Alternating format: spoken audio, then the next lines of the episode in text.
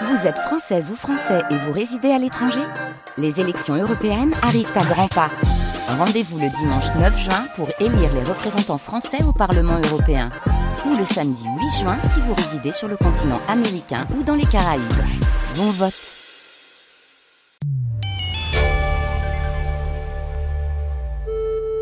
Oui, bah tu lui dis c'est 500 000 ou c'est rien? Allô? Anna? Oui, Bonjour, c'est Jérôme Commandeur. ça va quoi? C'est quoi cette voix que tu prends Bonjour. On va partir en terre inconnue ou qu'est-ce qui se passe Oui, il y avait un petit truc, ouais, entre animateurs. euh, ouais. Alors, je sais que vous, bah, vous écoutez France Inter le matin. Quel est le montant de la valise France Inter Oula J'aurais tendance à dire 720 francs C'est 720 francs, vous Oh, partez à Gadir, Panayotis Pasco. Super. Ah bon? Attendez, c'est pas du tout plutôt... Euh, J'ai le droit de voter à gauche pendant les 20 prochaines années. Drôle de rencontre avec Jérôme Commandeur. Ah oui, c'est que méchant, c'est que gratuit. Non, il faut que je te vois, c'est urgent. Il est revenu ce petit grain de beauté Drôle de rencontre avec Panayotis Pasco. C'est ça être adulte, hein. C'est juste, tu t'es pris trop au sérieux à un jeu.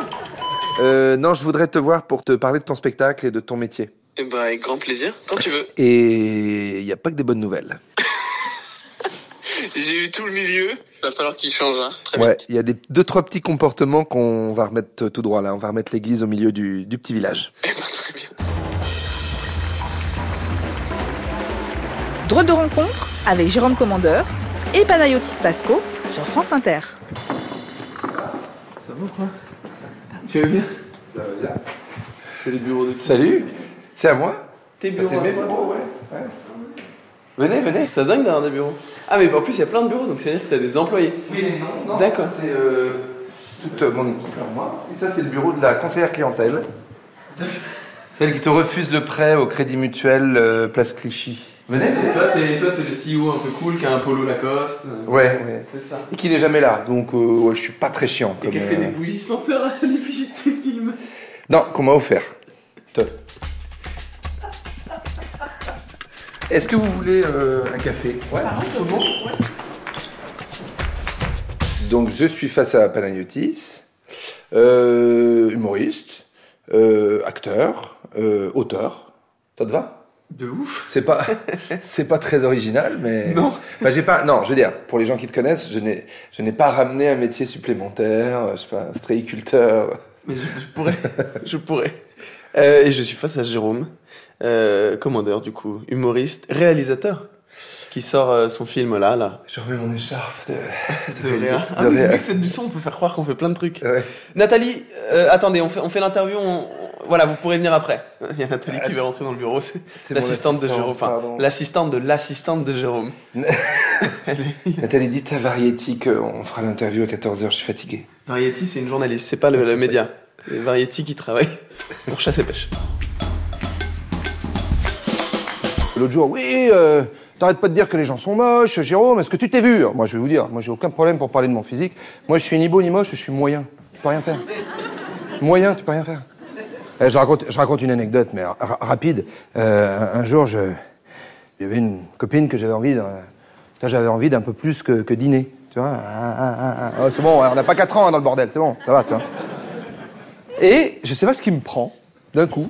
J'ai à la fille, euh, tiens, physiquement, comment tu me trouves? Je sais pas, le- le- l'envie de me prendre un coup de truelle dans la gueule, je ne sais pas.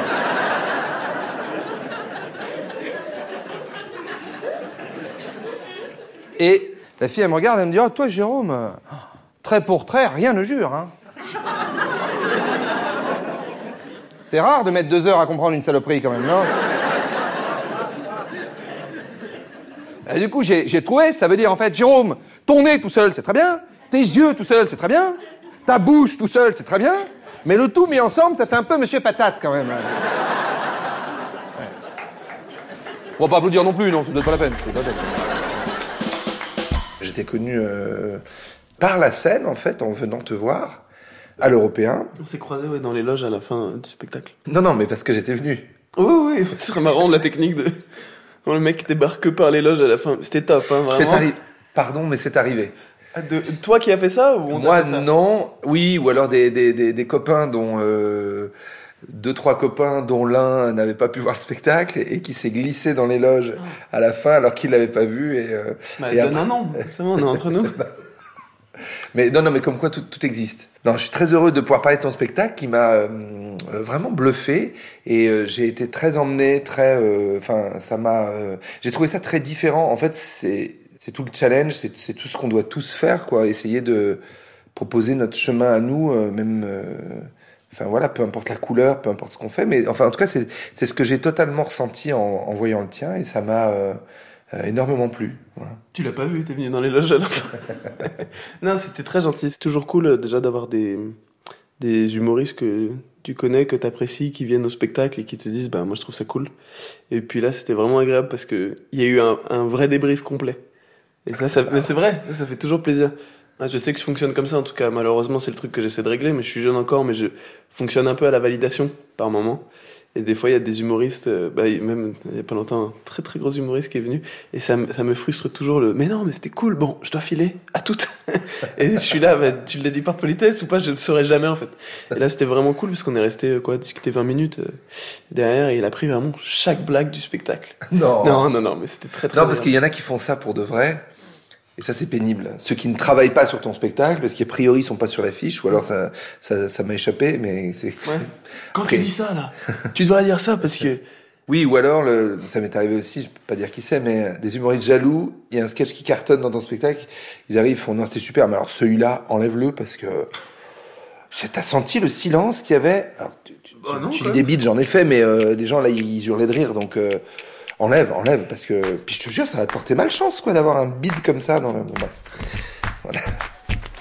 Panayotis Pasco est dans Drôle de rencontre. On devrait être honnête. Non, je te jure, c'est un de mes moments préférés de mon enfance, jusqu'à un certain point, mais je suis à l'avant pour la première fois, je deviens un adulte. Je suis à l'avant avec ma mère, donc on regarde dans la même direction, on est en train de se kiffer. Il y a la musique la plus heureuse de tous les temps, j'ai le vent chaud dans la tête, sauf que là, ma mère, elle baisse la musique et elle m'a dit, tu sais quoi? C'est sur cette musique que j'ai envie que tu m'enterres. Moi, j'avais une crise, je me dis, j'aime pas monter avant. Parce qu'après, elle parle, la dame, en fait, et j'aime pas quand elle parle. Elle arrive, elle parlait pas comme un petit Uber, c'était mieux, bien mieux. Tu sais, elle voit, elle voit que je bégaye, elle est pas bête, elle baisse la musique, elle me dit, eh, oh, oh, oh, eh. Et on se détend. hein. Dans tous les cas, je préfère être incinéré. Ma mère, comme toutes les mamans, elle fait la phrase de trop. Tu vois, ce moment où ta mère, elle est dans la merde, mais elle se rend plus compte qu'elle met tout le monde mal à l'aise parce qu'elle a plus tous les capteurs sociaux pour se rendre compte, tu sais. Ma mère, premier degré. Un jour, elle a déjà dit à une dame, et c'est pour quand le bébé? La dame était pas enceinte, ça arrive. Mais quand la dame lui dit, au lieu de dire pardon et tout, elle fait d'accord. Et c'est qu'elle marque le petit haut, c'est vraiment sympa. Elle se rend pas compte qu'elle vient de détruire la vie de cette dame. Elle tue des gens et elle marche, c'est Terminator, c'est effrayant, effrayant. Il y a pas longtemps, j'ai eu une histoire. Il y a un ami à moi, euh, euh, québécois, qui est très très fort, qui est venu jouer à, à Paris là, là, il y a quelques semaines. Et j'ai rarement vu un carton comme ça. Et il y a un, un autre humoriste qui lui a dit Franchement, moi je pense faut pas que tu viennes tester une carrière en France, ça sert à rien, t'es bien au Québec. et j'étais vraiment en mode Ouais, T'as peur de te faire éclater, mon gars, parce que vraiment c'était le carton total, quoi. J'ai rarement vu un carton aussi gros que ça dans un comédie club pour la première date. Et vraiment, c'était T'as pas besoin. Mais hum, souvent, je me dis dans les comédie clubs, en fait, c'est pas simplement euh, le fait de tester euh, face au public, c'est tout le rapport qu'il y a avec les, les autres humoristes. Ah ouais, ça c'est dur. Ben oui, mais je trouve que vous vous embarrassez d'un truc qui est euh, finalement euh, totalement euh, obsolète. Enfin, moi, j'ai jamais voulu les fréquenter, ces, ces lieux-là, parce que je trouve qu'il faut beaucoup de courage. Euh, J'assumerais pas d'être avec que des gens où on fait la même chose et où, on- où tout le monde regarde un peu le, le slip du voisin. Mais c'est, euh, En fait, je pense que la fonction première d'un comedy club, c'est de venir écrire des nouveaux beats. Pardon Des nouveaux beats, des nouveaux sketchs. Mais le terme sketch, c'est plus pour le one man, du coup, on dit beat. C'est là que je me dis que pff, je suis plus proche des 50 que des 40. Mais non, pas. Bah, t'as quel âge? 46. Ah, bah oui, du coup, d'un point de vue technique, voilà, techniquement, À l'état civil, je suis plus proche. ouais, Ça, des- des- des- Non, mais euh, donc, alors, Mais, on était à écrire des nouveaux beats. En fait, à la base, c'était ouais, c'était pour ça. Euh, Et je pense que pourquoi les, les grands grands stand-uppers ou les grandes stand-uppeuses qu'on qu'on apprécie énormément aux États-Unis sont des gens qui côtoient tout le temps les comedy clubs, c'est parce que c'est un endroit qui te permet déjà quand t'as un spectacle. Par exemple, aujourd'hui, j'ai vraiment mon spectacle et j'écris plus dessus. Et il est rodé. Mais par contre, par moment, et je pense que tu connais ce truc aussi, et on sait pas pourquoi. Enfin, moi, je suis débutant encore, hein, mais Souvent, il y a des passages dans ton spectacle que tu as fait même 200 fois. Tu sais pas pourquoi, bah, il, est un peu down en ce moment, il fonctionne un peu moins que les autres. Un spectacle, c'est plus un premier rendez-vous amoureux. Faut être un peu mystérieux, faut prendre son temps. Et un comedy club, c'est plus un premier entretien d'embauche. T'as 15 minutes pour faire tes preuves, faut y aller, faut mettre du rythme, et faut pas être mystérieux, faut montrer toutes ses cartes. Et du coup, parfois de sortir un passage qui est un peu mou en spectacle et de le re-rythmer en comédie club, ça permet de le remettre dans le spectacle et que le tout soit plus tenu, je trouve. Les comédie clubs, c'est super parce que t'as un public qui ne t'attend pas. Alors que quand tu testes des passages sur un public qui est là pour toi, qui a payé 30 balles pour venir te voir, tu leur fais de la, de la, des blagues un peu nulles et ils sont contents parce que ils sont dans l'énergie, ils viennent de voir le spectacle l'autre. Des fois, j'ai fait des dates, euh, super cool, t'as à Bobino devant 1000 personnes, c'est super, euh, t'as une standing, tu sors de là, je vais en comedy club en me disant putain j'ai un nouveau passage que j'aimerais tester, je m'éclate la gueule. Il y a toujours un gars bien plus euh, bien plus influent que toi qui passe après, genre euh, et maintenant Farid, ou maintenant Gad Elmaleh, toi t'étais là, putain je suis un tueur de l'humour. Après tu te fais enculer sur le plateau par un autre gars. Donc ça te ramène un peu à un truc euh, prom de l'humour qui est bah faut écrire des blagues marrantes pour tous les publics, pas que pour le tien. Et ça, j'aime beaucoup dans les comedy clubs. Et en France, j'ai l'impression que pendant longtemps, on s'est fourvoyé. Hmm, Oui, donc, oui, oui. putain, à 9h30 hein, Ouais, ouais, ouais, ouais, faut envoyer, ouais. sur les comedy clubs, puisque pendant très longtemps, il y avait une espèce de petite règle dans les On comedy s'est clubs. trompé, hein, pour les, voilà, pour les, les, les nouveaux auditeurs qui rejoignent France Inter, qui viennent d'autres radios plus commerciales. Voilà, on s'est trompé. Voilà, Voilà. c'est fourvoyé, c'est on s'est trompé. Oui. Et du coup, pendant très longtemps, les comedy clubs à Paris, pour en avoir euh, vu un peu les fonctionnements des comedy clubs à Montréal ou autre, il y avait un peu cette espèce de règle de si tu ne fonctionnes pas, on te saute des plateaux. C'est-à-dire pour continuer à être programmé, il faut continuer à être excellent. Sauf que du coup, la plupart des humoristes faisaient le même passage tous les soirs pendant des années. Et je l'ai fait aussi Ah, pendant c'est 4 ça la ans. raison. Bah oui, parce que le patron du comedy club disait si tu cartonnes pas, je te programme moins. Donc ce n'est pas l'ADN du comedy club. L'ADN du comedy club, c'est on vient tester des trucs, c'est la vie. Les gens viennent avec toi euh, voir un crash test. Alors c'est marrant parce que ce que tu dis sur les comédie clubs, je l'ai fait moins avec les cafés-théâtres. Ouais, parce que c'est vrai que comédie club finalement c'est le nouveau nom pour café-théâtre. Bien sûr, bien sûr. non, mais j'étais en train de Là, réfléchir. le café Oscar, c'est, c'est, Oui. il y a des, il y a même, il y a même des entre-deux. En fait, le café théâtre, c'était, parce qu'il y avait plus de sketch, en fait. Il y avait plus de, de one man aussi par moment dans les cafés théâtre, alors que les comedy clubs, c'est quand même plus du stand-up, mais en vrai, c'est la même, c'est la même chose, hein. En fait, j'ai vu quelque chose quand je suis venu te voir euh, au théâtre, j'ai vu quelque chose de paradoxalement très abouti. Alors que, alors c'est vrai que tu jouais déjà depuis euh, depuis longtemps, euh, mais euh, t'es jeune depuis très très longtemps. Ouais, ça s'arrête pas, c'est chiant. Ouais. Je te jure, je tente de tout faire, je vote à droite, je suis devenu propriétaire. Et rien ne fonctionne, je ne vieillis pas, c'est chiant. C'est une espèce de, de, de Benjamin Button euh, flat, quoi. C'est-à-dire qu'il il ne retourne même pas Ouais. vers l'enfance. Personne n'aurait produit le film, quoi. C'est vraiment. Il reste à 24 ans toute sa vie. Bah, bon. Il n'a ni la vingtaine avec la folie et les boîtes de nuit, ni la trentaine avec les responsabilités et les envies Ouais. d'enfant. Il est dans l'entre-deux un peu nul. Moi, j'ai l'impression, par rapport à toute cette génération, alors je trouve que vous avez, euh, enfin moi, je suis euh, euh, baba de- d'admiration, quoi, parce que je, je- et, je- et quand j'en parle avec des gens de ma génération qui ont entre 40 et 50, on a tous le même constat, on est unanime, on était des bébés, on attendait en tremblant. Qui, alors c'est normal, c'était le le métier qui voulait ça, et je pense que si vous aviez été là il y a 25 ans, euh, vous l'auriez vécu pareil tous, mais euh, on attendait en tremblant dans les loges qu'il y ait euh, le quatrième assistant de l'émission du producteur de TF1 qui venait, parce qu'il y avait que les chaînes télé et les radios. Évidemment, il n'y avait pas de réseaux sociaux. En fait, je pense que ce qu'il y a... oui, là, j'ai la voix qui... Dans, euh, Ta voix voulait, voulait terminer la phrase. Ma voix, ouais, ma voix voulait partir avant moi. Donc du coup, ça change tout. On, on est en, en attente, on est... ah oui, là, non, c'est- on est proche du... Je vais aller, je vais aller à l'hôpital Trousseau me faire un... Mais on peut t'accompagner, hein, c'est que du son. Ça devrait être le jingle de France Inter d'ailleurs. Plus quelqu'un qui, Attends, qui fait. un, deux, deux, attends, je- Excusez-moi. Non, je pense que la différence la plus euh, flagrante en fait entre nos deux époques, c'est-à-dire celle à laquelle tu as démarré et la mienne, c'est que tu es ton propre décisionnaire. Ah oui. Cette manière de travailler, j'allais dire, euh, et de créer un peu sa seconde vie sur les réseaux, c'est-à-dire ça peut être son existence, sa promo, enfin tout ce que vous faites quotidiennement. Je trouve que ça vous a rendu euh, mille fois plus autonome que que nous on l'était. Et du coup, j'ai l'impression que ça, euh, ça rejaillit aussi artistiquement sur ce que vous faites. Je pense à toi, Paul Mirabel, à Benjamin Tranier, dans des genres très très euh, différents tous, même si Benjamin est un peu plus âgé. Euh, j'ai enfin c'est pas j'ai l'impression, c'est je vais voir des choses qui sont mille fois plus abouties que ce que je ne pensais voir d'ailleurs. Je le dis en toute franchise. Et c'est euh, c'est joli quoi. Et en même temps, ça rend un peu nostalgique parce que je me dis ah ouais donc le temps a passé et en fait il y a une génération incroyable qui est en train d'arriver. Il y a moins le côté t'as une chance, faut y aller. Parce que je crois que à une époque quand même c'était euh, t'as un passage chez Sébastien. Si tu le foires, c'est terminé pour toi pendant deux ans. et si tu le réussis, par contre, c'est le carton total. Et c'est marrant parce que ça revient mais un, un petit peu avec par exemple Inès Reg, tu vois, qui fait un sketch qui cartonne et qui d'un seul coup euh, prend euh, 2 millions d'abonnés et remplit des salles sur deux ans. Sur une vidéo de 30 secondes sur les réseaux qui cartonne. Donc il y a un peu ce côté-là qu'il y avait à une certaine époque de tu fais un bon passage dans une émission, c'est regardé, bah déjà ça n'existe plus des scores comme ça, c'est regardé par euh, 10 millions de personnes, et après c'est terminé. Pendant 3 ans, tu remplis tes salles partout en France.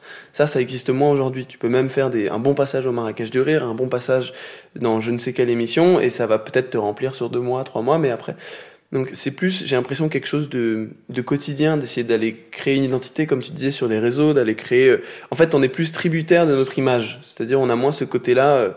Ouais, allô, tu fais quoi demain à 14h Bon, bah viens, t'es prêt pour le sketch dans l'émission parce que euh, Titoff, il s'est désisté. Quoi? Putain, mais j'ai pas de sketch prévu. Et puis après, t'as une interview du gars à 40 ans qui dit En fait, le sketch, je l'ai écrit sur un bout de nappe parce que j'avais pas le temps. On était dans un Risto Grill sur l'autoroute. J'ai écrit sur une nappe et c'est devenu mon sketch culte. On a fait trois DVD. Aujourd'hui, on est dans un truc où on veut de les gens veulent de l'image tout le temps, des nouveaux sketchs tout le temps. Et donc, parfois, il y a des trucs que tu sors qui sont moins bons et c'est pas grave, ça porte pas préjudice. Donc, a moins ce côté, en tout cas, j'ai l'impression. euh, Oui oui. euh, Soit ça passe, soit ça casse. J'ai l'impression que ça peut casser pendant longtemps et passer d'un seul coup, ou passer pendant un temps et casser d'un seul coup. Jérôme Commandeur est sur France Inter dans Drôle de rencontre. Euh, je pas, t'as une vieille, à 3h de l'après-midi, elle, elle va vendre une flûte chez Sophie d'avant. Bon.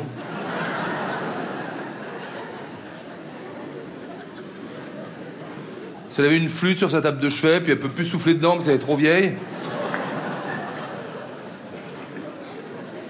Elle a essayé de souffler, j'ai du bon tabac, puis elle s'est déchaussé trois molaires, alors elle a dit bon. Je vais vendre ma flûte, alors, euh, puis Sophie d'avant, elle regarde la flûte, elle en a rien à foutre. Eh ben, et l'autre, elle est à l'antenne depuis 6 heures du matin. Eh, j'ai une flûte. Ouais, bah ouais, c'est une flûte, ouais. Puis derrière, y a, euh, ils ont invité une vieille qui, elle, est euh, spécialiste des flûtes. Qui, elle, elle a soufflé dans euh, plus de 10 000 flûtes en Europe.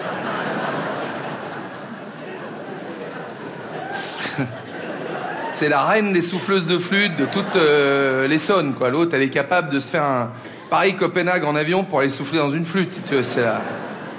Évidemment, elle a pas envie de se faire euh, prendre le poste par l'autre qui vient vendre sa flûte.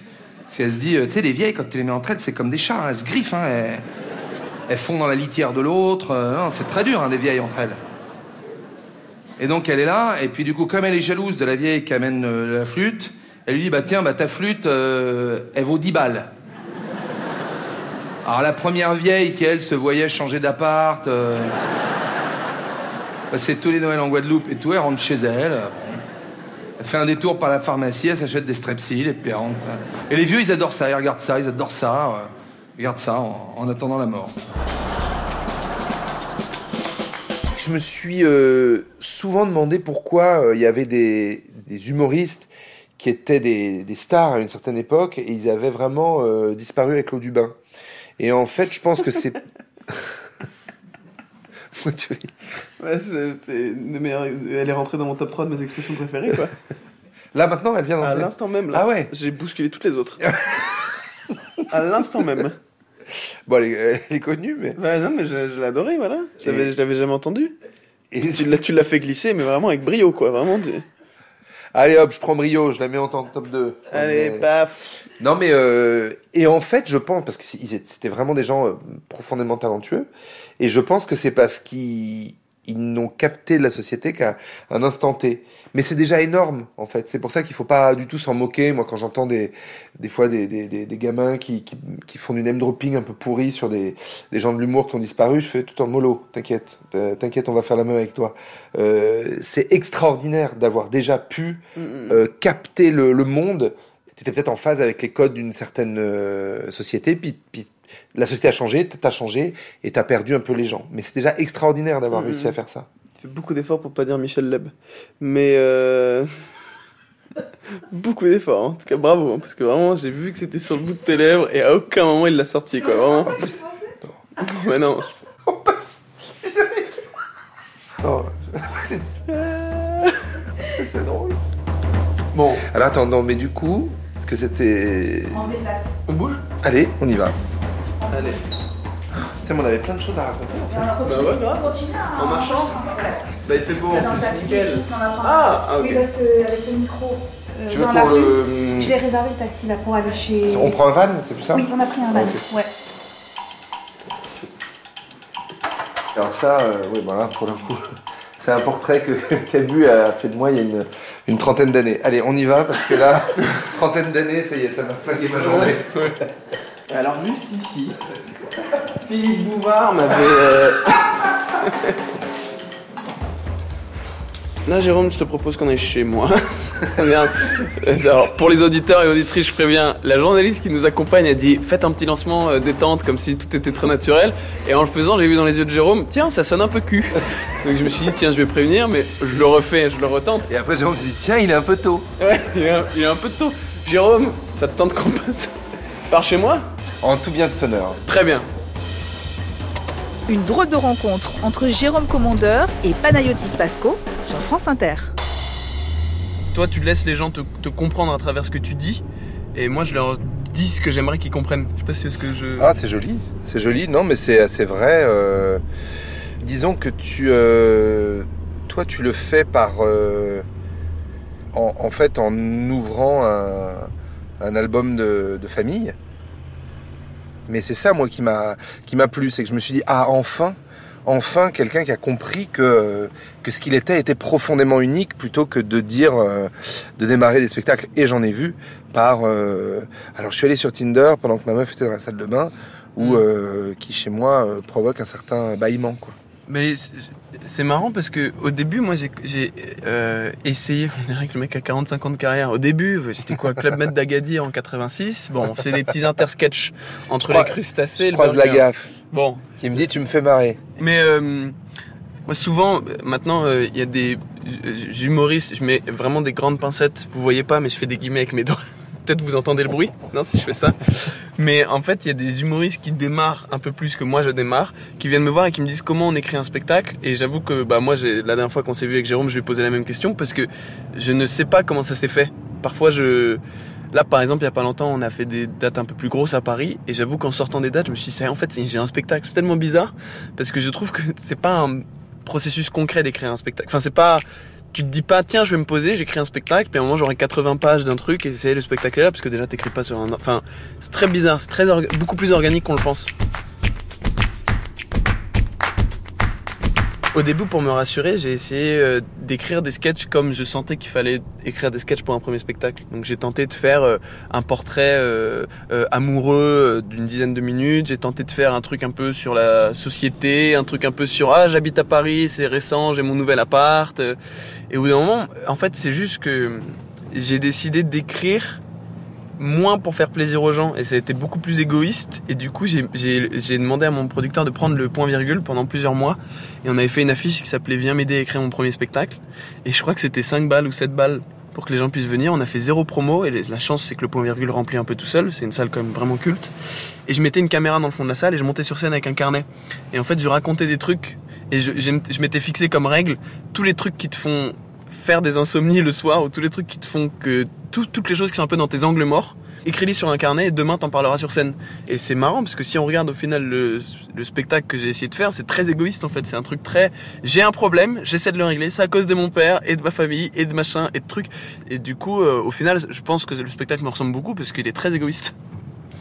Mais euh, je sais plus, c'est euh, enfin, cela dit, c'est j'allais dire, c'est un, c'est un poncif, mais enfin, c'est, j'aurais mieux fait de savoir qui l'a dit. Il me semble que c'est Chaplin, mais tout ce qui est personnel est universel. ah ouais Et et c'est vrai que plus c'est, euh, en fait, c'est pas tant le propos, c'est le, c'est la gravité ou l'importance que euh, que prend ce, ce propos.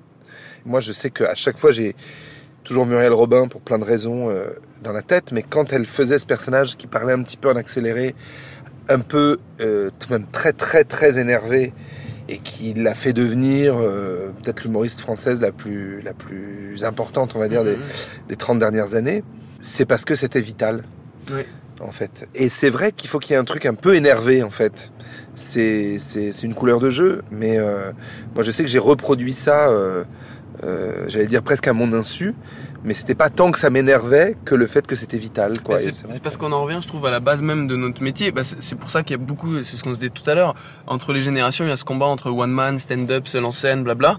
En fait, on oublie qu'à la base, on fait du théâtre et que les gens viennent nous voir avec un espèce de besoin cathartique. Je Oula. pense. Hein? Non, Alors, mais. cathartique, faut le, Ah. faut le, faut le- parce que c'est pas mais. un sirop. Mais je, je, je crois vraiment encore aujourd'hui qu'il y a ce besoin-là, et on l'a vu, hein, c'est débile de dire ça. On l'a vu ce, truc après la crise Covid où personne s'était croisé d'un seul coup et c'est ça vraiment que j'ai aimé dans ton spectacle. Ça fait du bien d'avoir un gars qui râle pour toi oui, c'est vrai. et qui râle avec les bons mots parce que moi c'est ce que j'aime et je trouve que on l'a moins euh, des, des, des, des gens comme toi comme euh, Alex Hutt comme Muriel Robin ils ont le bon mot au bon moment. Je me souviendrai toute ma vie quand j'étais allé voir pour la 15e fois le premier spectacle d'Alex Hutt c'est qu'à un moment il disait je prends le yaourt et j'ouvre l'opercule et j'étais en mode ça fait tellement du bien d'avoir quelqu'un qui a le bon mot. Parce que moi quand je suis énervé dans ma vie j'ai pas les bons mots. Et du coup je, je trouve Ouais. que la, la catharsis passe aussi par la précision de la personne sur scène dans son énervement dans sa haine dans son dégoût dans son rejet ou dans son amusement ça passe par la précision de ces émotions là Mais on est tous pareils, on aime, euh, on aime les gens, euh, c'est pareil pour les chansons d'ailleurs, on aime les gens qui arrivent à, à dire quelque chose qu'on ressent, mais qu'on ne sait pas euh, peut-être verbaliser. Ouais. Exactement. Bon, alors là, on- Non, c'est bon On est, on est chez moi. Merci beaucoup, monsieur. Merci, Merci, merci, monsieur. beaucoup. Passez une bonne journée. mais là, c'est pas tes bureaux, c'est. C'est chez moi. Ah oui. Là, là en haut. Excuse-moi, j'avais pas des bureaux avec 12 employés. euh, Voilà, je Ah non, débute. mais j'avais pas. J'ai un appartement, euh, il y a deux chats et qui sont pas employés, je les paie très peu. Bon, bah, pff, Après, ils font le taf. Hein. Ça miaule, ça bouffe, ça chie quoi. C'est vraiment. ça euh, passe par la chatière. ça passe par la chatière, bien sûr.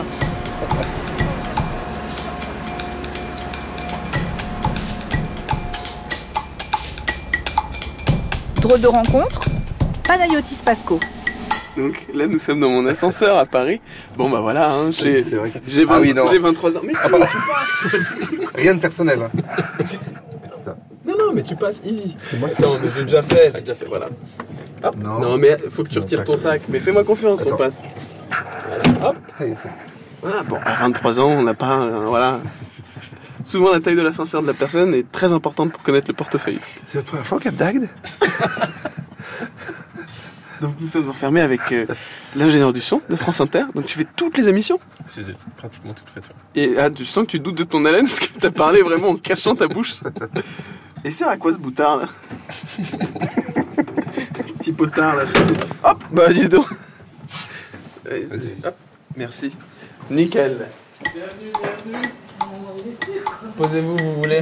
Non, mais c'est hyper mignon. Si je devais trouver un, moi je sais pas comment dire, un point commun, enfin une manière de, de, de- oui, c'est ça, de voir comment les, les, les thèmes arrivent chez moi, je dirais euh, une, une, une colère, une moquerie, une forme de cynisme, euh, enfin quelque chose qui me, ouais, qui me hérisse le poil. Je dis ça parce qu'on est en- entouré de chats, mais la, Il y en, a deux. mais le parallèle est pas, est, est- est juste. Mais qu'est-ce qui fait que tu te dis je vais écrire là-dessus, sur ce sujet? Parce qu'un truc t'énerve, t'agace et tu veux le digérer Ouais, je crois, ouais. Je- Est-ce que t'écris parce que t'as une. Tu sais, comme. euh, J'avais ça quand j'étais petit, tu sais, des fois j'avais des grosses émotions et je savais pas ce que c'était. J'étais énervé, mais triste et mélancolique alors que j'étais un gamin et machin.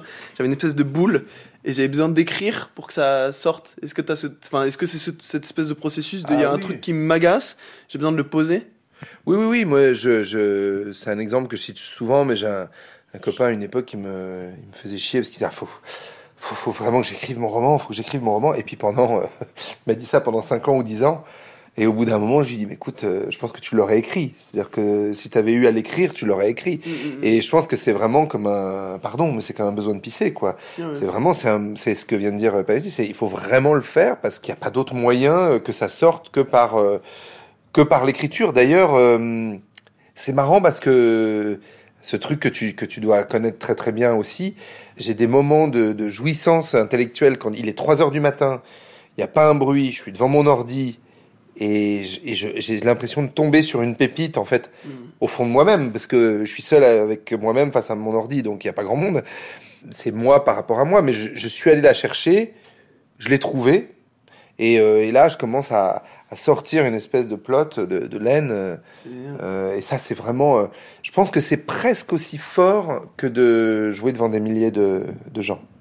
Mais c'est un peu. euh, il y avait une, une interview de David Lynch où il disait un truc que je trouvais trop juste. je, trouve que David Lynch est juste. Alors que Nietzsche, c'était vraiment un con. hein. Ah, vraiment, David Lynch. non, non, mais il disait en fait, on, est des, on est des pêcheurs. On est des pêcheurs et une bonne idée, c'est un poisson. Faut pas croire que le poisson il sort de toi. En fait, euh, le, poisson il est là. Ce qui est par contre ta responsabilité, c'est d'essayer de pêcher le maximum du temps. En fait, d'être tout le temps ouvert, d'avoir les antennes un peu ouvertes. Et après, notre second travail, ça va être d'écailler le poisson et de, le, pouvoir le, donner aux gens pour qu'ils puissent le, manger.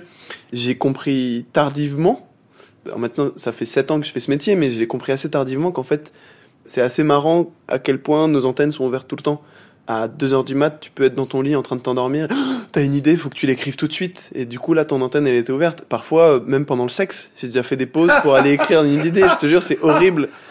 C'est horrible, mais ça, ça vient à des moments où tu sais pas trop pourquoi. Mais bon, t'étais tout seul, donc à la limite, t'as pas dérangé grand mais monde. non, mais je, je leur ai dit continuez sans moi parce que voilà, bon, Ouais. il faut que je note quelque chose. Non, non, pas du tout. Mais je- je, trouve ça marrant cette idée-là d'avoir les antennes ouvertes en fait euh, tout le temps. Et ça peut arriver le, le matin, ça, ça arrive parfois. euh, C'est déjà arrivé sur scène. Sur scène, j'ai déjà eu une frustration de j'ai une idée pour un autre truc.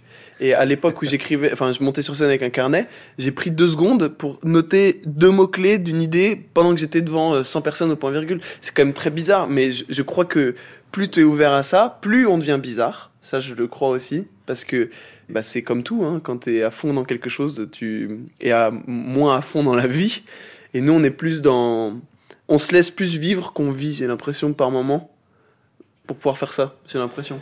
Oui, parce que c'est vrai que ça ampute, euh, ça ampute une part de vie, parce que c'est vrai qu'il y a toujours un, Un troisième œil un- ouais, voilà, c'est ça, euh, qui, qui, qui vérifie, qui regarde, qui, euh, c'est un peu, euh, comment dire, entêtant, voilà, c'est ça. Mais c'est aussi con que euh, moi, il y a pas longtemps, j'étais à un enterrement de quelqu'un de très proche dans ma famille et vraiment, j'avais un troisième œil tout le long en me disant mais t'as l'air con, euh, tu sais pas si tu dois chialer ou machin. J'ai pas vécu l'enterrement, donc ça, ça va même à des extrêmes. L'autre jour, il y a ma mère euh, qui m'appelle, elle m'appelle très rarement, c'est souvent moi qui l'appelle et je lui dis euh, comment ça va? Elle dit oui oui, ça va bien. Euh, Enfin non, pardon, je suis à l'hôpital. Et j'étais mort de rire. J'ai mis en haut-parleur, j'ai noté une note. Et après, j'ai dit mais t'es complètement con, ta mère elle est à l'hôpital. J'ai dit quoi? Elle dit je suis tombé dans l'escalier, tout va bien. Mais je, je trouvais ça trop marrant qu'elle ait dit oui par réflexe et que juste après elle dit ah non pardon, je suis à l'hôpital.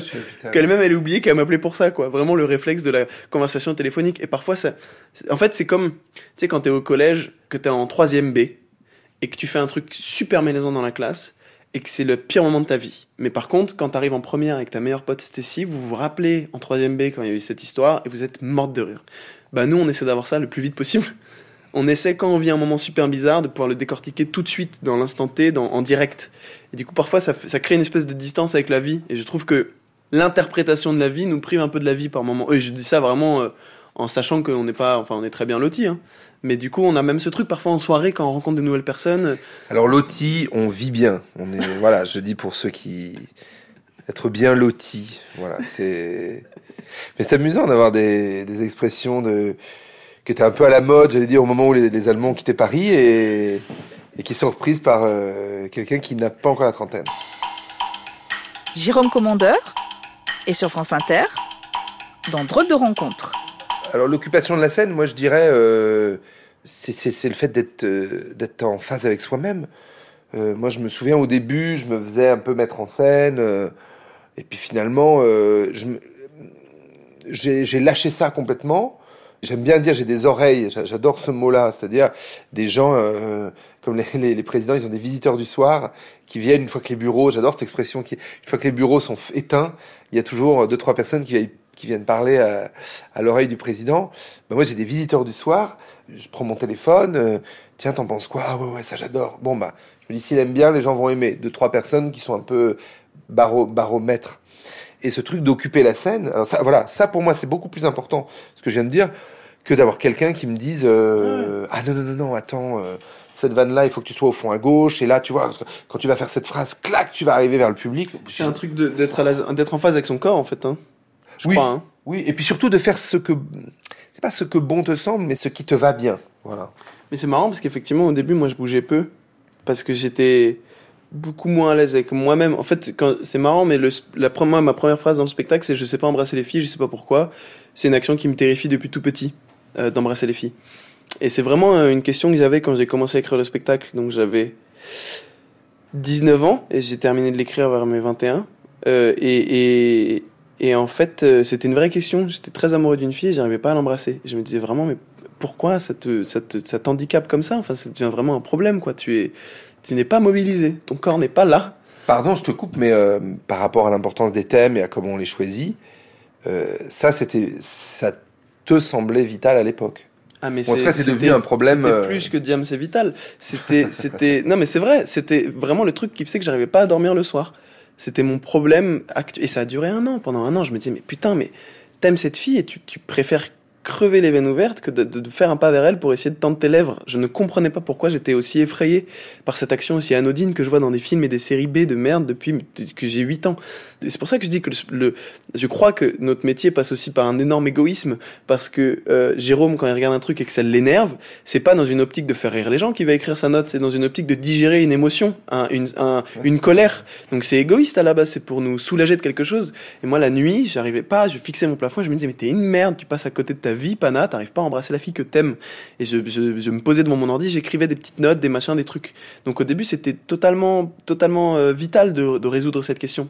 Et au début, j'ai longtemps, je me suis fourvoyé, hey, le, le match retour. Mon compte triple. Mon compte triple. Euh, je, je me suis longtemps euh, euh, fait croire que j'allais aborder ce thème de manière euh, discrète.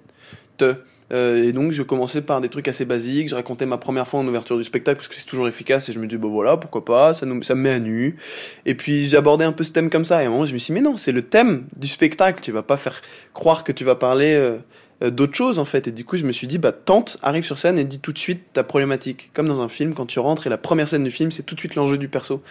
Et du coup, j'ai fait ça et j'ai senti tout de suite un intérêt des gens parce que j'ai tout de suite vu dans les regards, ouh, c'est un truc chelou, là. Qu'est-ce qu'il nous raconte, le bis et, je me, et je me suis dit, bah, j'ai leur intérêt, c'est un bon début pour un spectacle. Parce qu'il n'y a rien de pire, je trouve, que de commencer un spectacle et de pas avoir l'intérêt. Je trouve ça plus dur de commencer avec des gros rires mais pas d'intérêt que de l'intérêt et pas de rire. J'ai pas peur d'embrasser. Non, je te jure. J'ai peur d'être vulnérable. Et je pense, j'en suis même persuadé, que le moment où tu embrasses quelqu'un, et je, te parle des vrais baisers, on en fait peu dans sa vie, mais on le sent quand c'est un vrai baiser, on sent les petits gazouillis dans le bas du ventre. Je crois que c'est le moment où tu es le plus vulnérable de ta vie. Parce qu'en une action, aussi symbolique mais au final débile, que tu sors tous les sentiments que tu collectionnais dans tes poches depuis des semaines, voire des mois en pensant à cette personne, et tu trouves le courage de les dispatcher comme ça sur un petit plateau en argent, et tu regardes la personne et tu attends le moment opportun pour lui proposer humblement ce petit plateau. Et tu lui donnes la possibilité à cette personne de faire Non! Et toi tu dois faire genre tout s'est bien passé, c'est pas grave. Mais ce sont des choses qui arrivent, attends, tu rigoles. Je vais quand même rentrer chez moi, dormir un peu. Je ramasse avant. Bah oui, attends, hein. Quoi? Non, c'est cassé, mais c'est rien, c'est que ma confiance en moi. Horrible, effrayant en plus, j'ai appris il y a pas longtemps que quand tu embrasses quelqu'un, les germes, vous allez pas aimer cette info, les germes contenus dans la bouche de la personne restent en toi 4 ans après le bisou. T'entends? Il y a toujours des gens qui ont embrassé des cassos qui se disent quoi? Qu'est-ce qu'il vient de dire? Attends, chut, hein? Quoi? Thibaut Courchevel 2019 Ouais, il est encore là. Derrière ta molaire. C'est une vraie info, rentrez chez vous, googlez. Vos bouches sont pleines de gens du passé, sachez-le. Vos bouches sont des Airbnb. C'est pas grave. Moi, je suis un petit gîte. Pas beaucoup visité, en Poitou-Charentes. Bonjour Bienvenue au gîte, demoiselle Veux-tu voir les douves? C'est moi. Ça t'a rendu puissant l'amour ou pas? Ça baise à tout va ou pas? C'est ça sa question.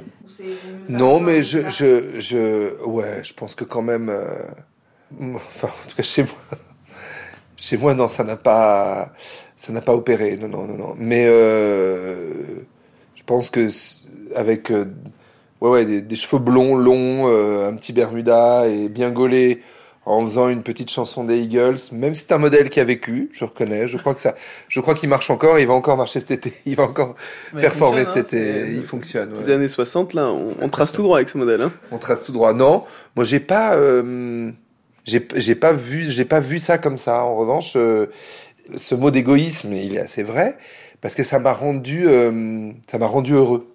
Voilà. Alors c'est déjà énorme. Ça m'a rendu heureux. C'est-à-dire que quand il y a des fois, euh, ça a dû t'arriver, euh, les gens t'applaudissent et tu sais pas pourquoi. euh, Jamais, jamais arrivé. Alors tu verras quand les gens t'applaudiront. En fait, c'est une marque. Alors, je vais t'expliquer. C'est une marque de son, en fait, qu'on fait un peu mécaniquement quand on est content. Mais non Oh putain, je me demandais ce que c'était à chaque fois à la fin du spectacle. Ils sont bizarres quand même, eux, qu'est-ce qu'ils veulent? Il y a des travaux dans la rue. Euh, non, mais quand, quand et, et pourquoi quand les gens t'applaudissent qu'on est sur un truc un peu joyeux, d'un coup tu peux avoir euh, les larmes aux yeux et même voir même que moi ça m'a fait pleurer. Je me suis dit bah voilà c'est c'est extraordinaire de d'avoir connu ça dans sa vie. Quoi que tu fasses plus tard, des gens en t'applaudissant t'auront fait pleurer quoi. Si les gens ont eu ce pouvoir là sur moi, euh, je peux je suis heureux quoi. C'est marrant parce que pendant. Au tout début, j'ai fait ce métier en me disant euh, je fais rire les autres et j'ai- je me suis beaucoup servi de l'humour pour être aimé par les autres. Et après, j'ai commencé, quand ça a un peu plus pris, que le spectacle s'est rodé, que je remplissais des salles un peu plus grosses, à vraiment changer le prisme de lecture de mon métier, à voir ça de manière beaucoup plus égoïste, à me dire je veux moi faire passer ce que j'ai envie de faire passer, machin, machin. Quasi, euh, quasi une petite dictature, quoi. Pendant une heure et demie, j'avais mon petit pays avec euh, mes, mes 800 disciples, c'était génial. Et c'est pas, c'est marrant, il y a pas longtemps, j'ai fait une, une grosse date en tournée, c'était une salle de 1200 places à Lyon. Et à la fin, les gens se sont levés et ils ont allumé les lumières et je voyais pas parce que c'était la première fois que je jouais avec des poursuites, j'avais jamais joué avec des poursuites. Donc c'est des grosses lumières que t'as dans la gueule tout le spectacle, donc tu vois rien. Tu joues vraiment- à tes pieds. Tu voilà. joues vraiment face au soleil, quoi. Et à la fin, ça s'éteint et le public s'allume et je vois les gens et ça m'a ému et j'ai réussi à comprendre ce qui m'a ému. J'avais l'impression d'être au service des gens. Alors que vraiment, je le dis très honnêtement, j'ai été très égoïste dans ma manière d'aborder le, ce métier-là, en tout cas dans les dernières années. Et là, il y a pas longtemps, ça a rebasculé. Je me suis dit, c'est dingue. Je me suis revu moi quand j'étais petit, que ma mère, euh, une semaine avant qu'on aille au théâtre, elle me disait, on t'oublie pas, hein. je dis, on va au théâtre, machin. Et puis euh, le matin, elle m'en parlait, puis elle m'expliquait c'était quoi le machin, puis on allait voir le soir, et on allait dans une salle, on s'installait, on se garait, puis le soir on allait au flunch, machin, et on passait une bonne soirée, et ça soudait la famille, je sais pas comment dire. Et là, j'ai eu ce sentiment-là, de il y a 1200 personnes, j'ai été à leur service pendant une soirée, on, on a rigolé ensemble, il y a un truc un peu d'unité, que, et ça, ça m'a ça m'a fait pleurer. Et je, je l'ai caché parce que je suis archi mal à l'aise, moi, sur, euh, pendant les applaudissements, je sais jamais quoi foutre. Je, je sais pas quoi faire. Alors, euh, pas longtemps, j'ai fait des pirouettes pour de vrai. Je faisais des tours sur moi-même tellement je sais pas quoi faire. Mais et ça me met mal à l'aise. Et, et là, j'étais, j'étais ému d'avoir. euh, J'avais l'impression d'avoir bien servi les gens. Je sais pas comment dire. C'est peut-être la même émotion qu'un, voilà, qu'un, que qu'a le gars de Batman là dans les films. C'est à la fin de, quand il a l'impression d'avoir bien fait son taf, quoi.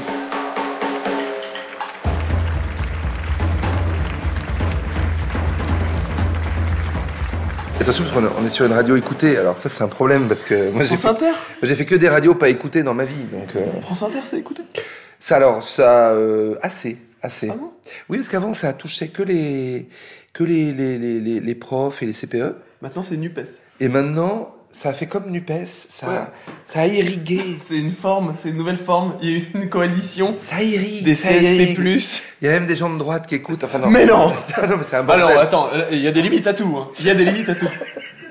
Attends, Enfin, droite, c'est la droite, chaîne de Guillaume euh, Meurice ou quoi là? Qu'est-ce qui se passe? Non. Ça va jusqu'à euh, sur l'échiquier politique. Ça, il peut y avoir même des gens qui ont voté Hollande, qui écoutent. euh, Ah, Ah oui, bah, c'est très, très à droite, J'ai déjà vu quelqu'un qui a voté. Pardon.